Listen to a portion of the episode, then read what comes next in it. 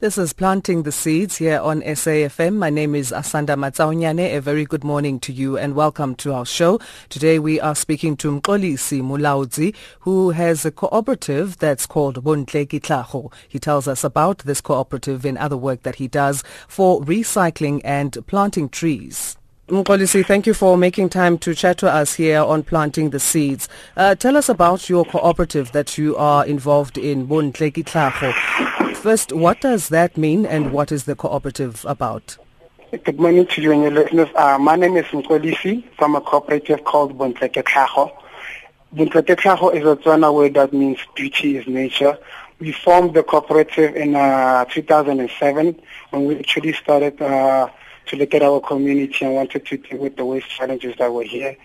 So what we do, we actually run a buyback center. We buy, collect, and uh, sell waste and we also do other environmental initiatives like planting trees and also get involved in other environmental awareness campaigns with other organizations around our community.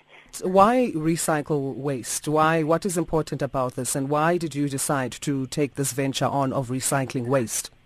Yeah, we in our community piece there was a challenge of uh, basically open spaces which are used as dumping sites, and uh, the city was actually running out of space, landfill space to users uh, for dumping. So we actually saw that actually people should start seeing the benefit in waste. So when we started, uh, the whole idea of the buyback center was to make sure that we bring value from waste and actually to minimize it from going to the landfill site because already the landfill sites in the city are almost into full capacity. It's quite interesting uh, how you, you know, you saw the vision and you saw the, the benefits that one can get from waste because one wouldn't think of that to even touch, you know, the, the waste. It's not something that's definitely, it's not uh, glamorous. So how, take us through the process. So you collect the waste and then you sell the waste. How does it work? We have two systems of, of collecting waste. Uh, the first system is through the waste pickers, uh, which we refer to as reclaimers. So in our buyback center, we have an average of about uh, 100 that actually sell us waste uh, in a month. So with them, it looks like this. They collect waste from uh, most of the areas and where they actually get it, and then they bring it on site to have a scale on site. They put it on a scale uh, according to the types of waste that they have, because we collect, we take plastic, and we take uh, your boxes, we take your paper, we take your cans. So according to the material and the price, we pay them the money that uh, is weighed on a scale. And the, our, our another system of collection is the separation of salts. That's when we partner with Takeda going through households, because households now have a three-way system. They have the clear bin, which is for the plastic and for the cans, and they have the, the, the bag, the white bag, which they use for all the paper waste, and they have the usual black bin, which is for all the other waste. So what we do, we actually collect the two bins, I mean the two, the clear bag and the bag, and take it to our waste site where we actually have people that are sorting the waste from the boxes and the cans and the other plastic. Then we separate them from there, then take it to the baling machine where we actually compress the plastic. Then we take it to our trucks, then load it to the end user, usually the ones that need it for processing. Mm. And this is taking care of the environment. And when we're talking agriculture, we have to consider the environment. Is, is this something that's been a passion for you? Uh, it's been a passion before because uh, we started the buyback center uh, recently in 2012, but the cooperative has been around since 2007. So what we usually did back then was cleanup campaigns, and we did uh, tree planting in January, September, and we also did some environmental awareness campaigns with other organizations in Diepsloot. So we've been involved with the environment prior the buyback center coming in. That's fantastic. Now tell us about the initiative where you've planted over 300 trees over the last few years. What inspired this movement? Uh, it's actually in Diepsloot. That's the other side of Johannesburg. Okay, it's in the north, in the north, yes. All right. So what inspired that was the fact that uh, well, right now in Diepsloot we actually next to a Johannesburg water plant, and it also emits a whole lot of carbon. So we needed to have something that combats that.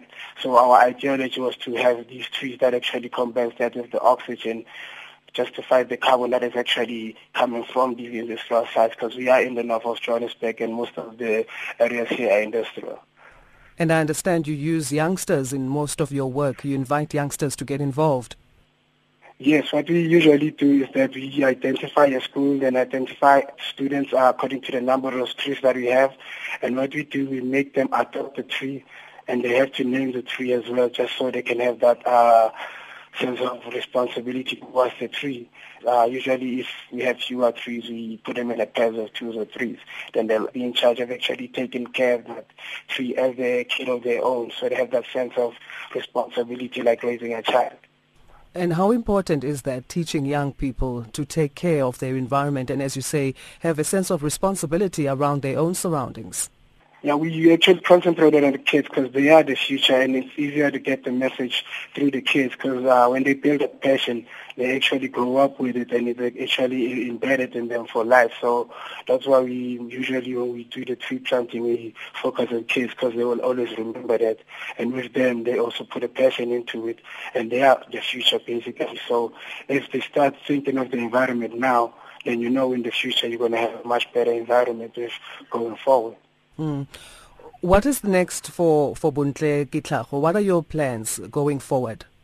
Our plans right now going forward is uh, to turn the buyback center into a processing center because uh, uh, right now we're looking at, at least employing 50 more people if we actually turn this whole thing into a processing because uh, the money that you get, these guys that they get from selling of waste is not actually equivalent to what they need for sustainability.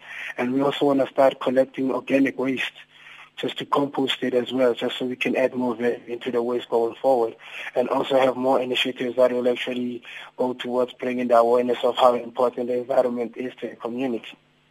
That's fantastic. So anyone who wants to get a hold of you, maybe those initiatives or people who want to come forward and assist, how do they get hold of you? Uh, they can get a hold of me on my cell number, which is 073 mm-hmm. 067 mm-hmm. 9299. All right. And they can also, yeah, they can also look at our Facebook page, which is Bontleke Tlhago. Yeah, that's B O N T L E K E T L H A G O. All right. meaning beauty is nature. I can also look at our Facebook page and I can find more contact information from there.